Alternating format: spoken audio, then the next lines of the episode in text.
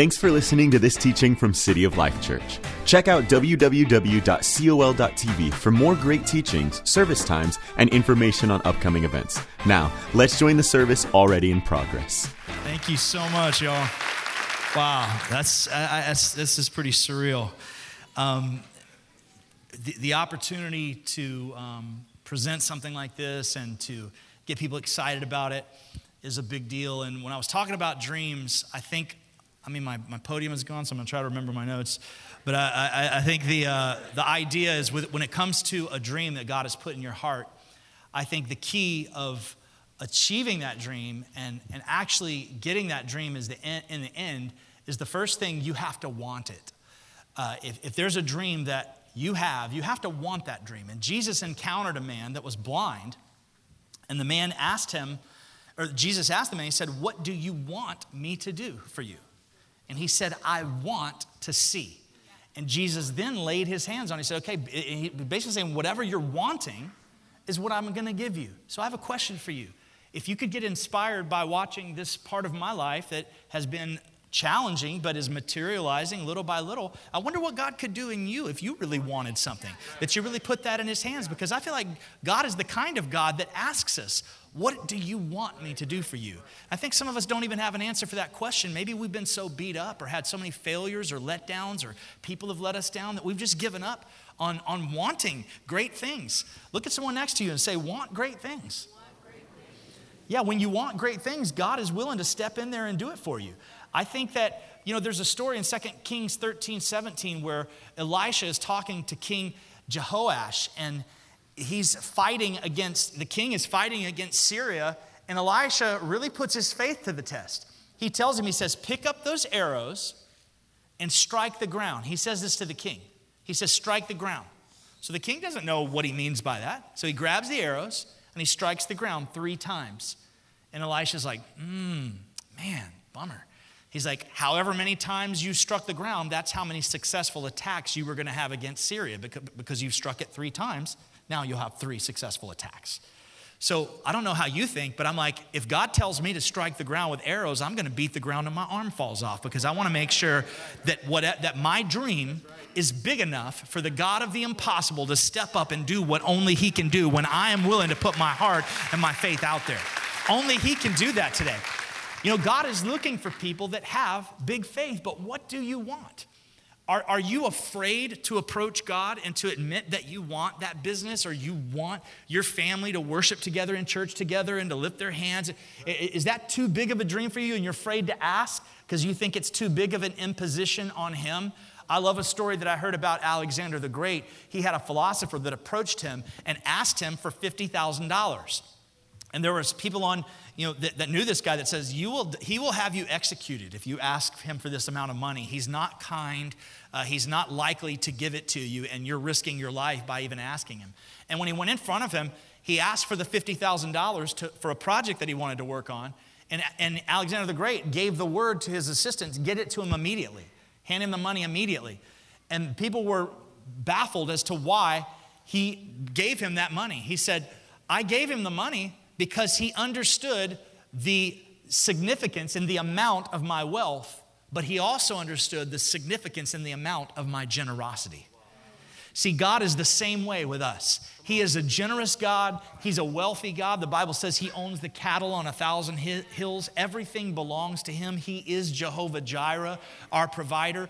Don't be afraid to ask Him for that dream. So you got to want it today. You've got somebody say, I want the dream.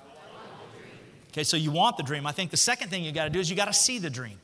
Joel 2:28 uh, talks about in the last days I'll pour out my spirit on all flesh. Your sons and daughters will prophesy. Old men will dream dreams. Young men will see visions. I'm still in the young men vision phase.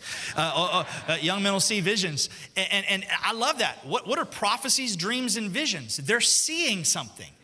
Don't ever get to the point in your life where you haven't spent enough time with God where He can show you things, glimpses of what the future could look like, glimpses of what you could look like. I mean, when you look in the mirror today, I hope you see the person that by God's grace can go back to college if that's what's in your heart and get your bachelor's degree, get your AA, get your master's degree, get your PhD. Uh, that can, I hope you're the person that can look in the mirror and say, I don't have the money, I don't have the land, I don't have anyone to help me, but I've got a dream to start a business. And in Jesus' name, if I believe God and I trust Him, I see it. I, can, I want it, I see it, but only He can do it.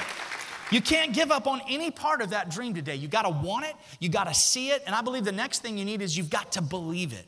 Jesus said, If you can believe, all things are possible to him that believes. You've got to believe. And I'm telling you something, there are times that your faith gets tested. When you get turned down 20 times, and I had people say, I like everything about it except for the script. I'm like, oh my God, the script is the whole movie. You hate everything. You hate me. I, why was I born? You know, like you start feeling like all these like insignificant things. And it's like, so you go back to the drawing board and you rework all the things that don't work about the script. I had people that watched, that read it and said it's great, but the hero has no problems. He, he's not dealing with any real adversity. So I had to go, and I mean, it's my dad's life story. I'm like, yeah, but it's true. That doesn't matter if it's in a script. It's got to work when other people see it. So I had to go back to the drawing board and craft and create and do everything in my ability. But in, in, in the midst of all that, I still believed somewhere down here that it could happen. There's other things for my future that I believe. I don't know how I'm going to get them right now, but I believe God put that dream there. And if He put it there, He's going to be faithful enough to see it through to the end. So you've got to believe. You've got to believe.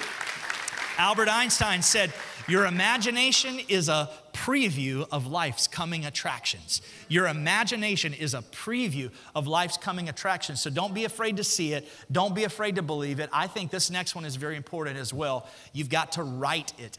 Write it down. Habakkuk 2 and 2 says, Write the vision plain upon the table, so he may run that readeth it. That's basically saying if you see the vision written down, you'll take it and you'll run with it until it's accomplished. But if you never write it down and you never let it materialize, some people are afraid to say their vision out loud, much less to write it down. Learn how to speak it over your life. Learn how to say things out loud, then write it down. I love this study. A guy at Virginia Tech did a study of about a thousand people and it went on to reveal that when he asked them the questions, What are your goals in life? 80% of those people said they didn't know what their goals were. I don't know. This is the answer. What are your goals? Imagine that. What if someone came up to you today and said, What are your goals? And you said, I don't know. What, what if that person had a checkbook in their back pocket and they were ready to fund your goal? If, if you were able to express it to them succinctly, but because you don't know, what if you missed your moment right there because you don't even know? 80% said they didn't know. 16% said they have goals, but they've never written them down. Only 4% of the people asked said that they'd written the goals, but they have never gone back to look at them. And I, I was blown away by this last part. 1% of the people uh, that were asked said they wrote the goals and they review them on a weekly basis and he said, of that 1%, 90% of the 1% that writes them down and reviews it on a weekly basis are millionaires. They're millionaires. They're successful because they have goals. It doesn't say that they're Christians or they're they do this that this is just simple goal setting. This is not even with God backing you. Like this is not from a, a Christian study. This is just simply looking and reviewing goal. If that's the case, why don't we take the Bible more seriously when it says to write it down? Write down that. Look at someone next. You say, write down the dream. Come on, look at someone next. You say, buy a notebook and write down the dream. Write it. And then finally, you got to have it. There's a, there, there comes a point where it's time to stop thinking about it, dreaming it, you're gonna have it. You're gonna have it. It's going to happen. If God put it in your heart, it's gonna happen. Habakkuk 2 3 says, The message is pointing to what's coming. It can hardly wait. It doesn't lie. If it seems slow, wait. It's on the way. It will come on time. Some, someone say, It will come on time. Never surrender the dream. If you put your faith in God and you don't give up on Him, He will not give up on you. I hope this has encouraged you today to see a little bit of this story unfold. And I know lots of you are asking the question when are we going to get to see the movie? The answer to that question is uh, we're in the process of selling the movie right now, which I'm learning a lot about this whole aspect of it, but I'm told it's regularly a six to 18 month process to sell the movie. Uh, we're only about two or three months into it, and we're talking with everyone, everyone you can imagine. We're having meetings with, people are screening it, and getting some great responses right now. I don't know exactly where it's going to land, but would you do me a favor and help me continually pray over that God will place this in the right area and then the right people will have access to it because I want the world to be able to experience this story. Kind of in closing, I'm going to sing a song uh, that's the final song of the movie. Uh, called "You Still Love Me," and uh, this is a. I, I had 16 songs that are in this film. It was really cool to get to write a lot of the, uh, and we got great music in the movie. You saw in the trailer there, uh, Dan Tyminski, a bluegrass legend. He's won like 14 Grammy awards. Rhonda Vincent, who I think has won like 15 or 16 Grammy Awards for bluegrass. She's one of the greatest bluegrass singers that have ever lived. She sings I'll Fly Away in the movie. Dan Tyminski doesn't just sing in the movie, he's in the movie. He stars in the movie. And he's like a, he, like a legend to me. Like, I mean, I have gr- I've grown up listening to him. I always wanted to meet him. I never dreamed he could be in my movie. I told a bunch of people I want Dan Tyminski in my movie, and even producers were like, how are you going to get Dan Tyminski? I was like, I have no idea. i am going to call him. I'm like, I'm just going to call him. They're like, but you don't know him. I was like, I don't care. I'm going to get his number from someone and I'm going to call him. And so I called him. I'm like, hi, this is Jeffrey Smith. I'm making a movie called Southern Gospel. You're awesome. And, uh, and, and I was like, will you be in it? He's like, yeah, when and where?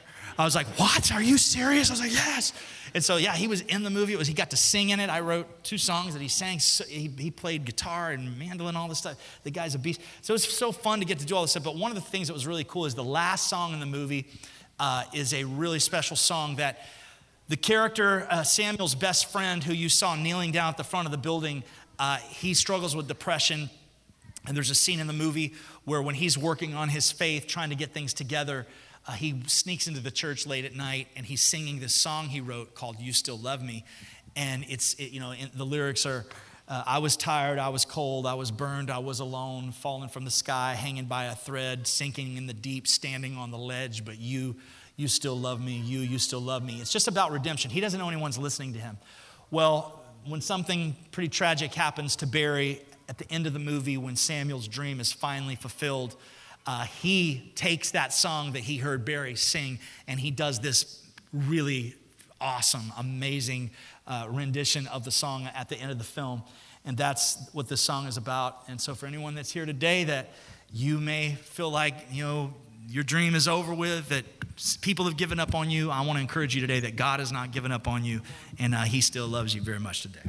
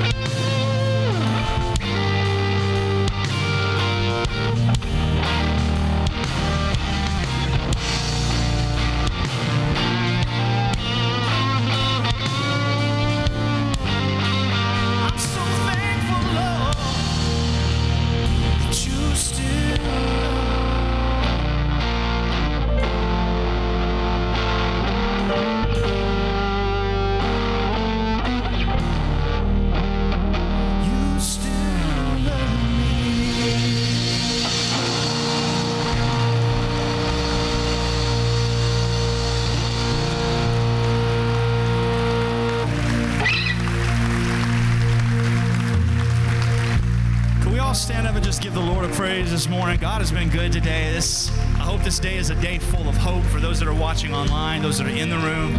I wanted to end this moment with an opportunity for everyone to get in the right place with Jesus.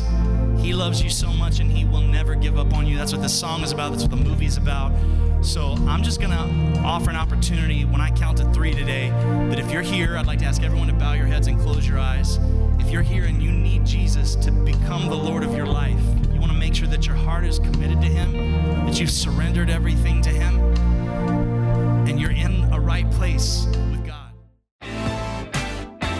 This concludes the teaching. If you'd like to support what God is doing here at City of Life, click on the Give button at www.col.tv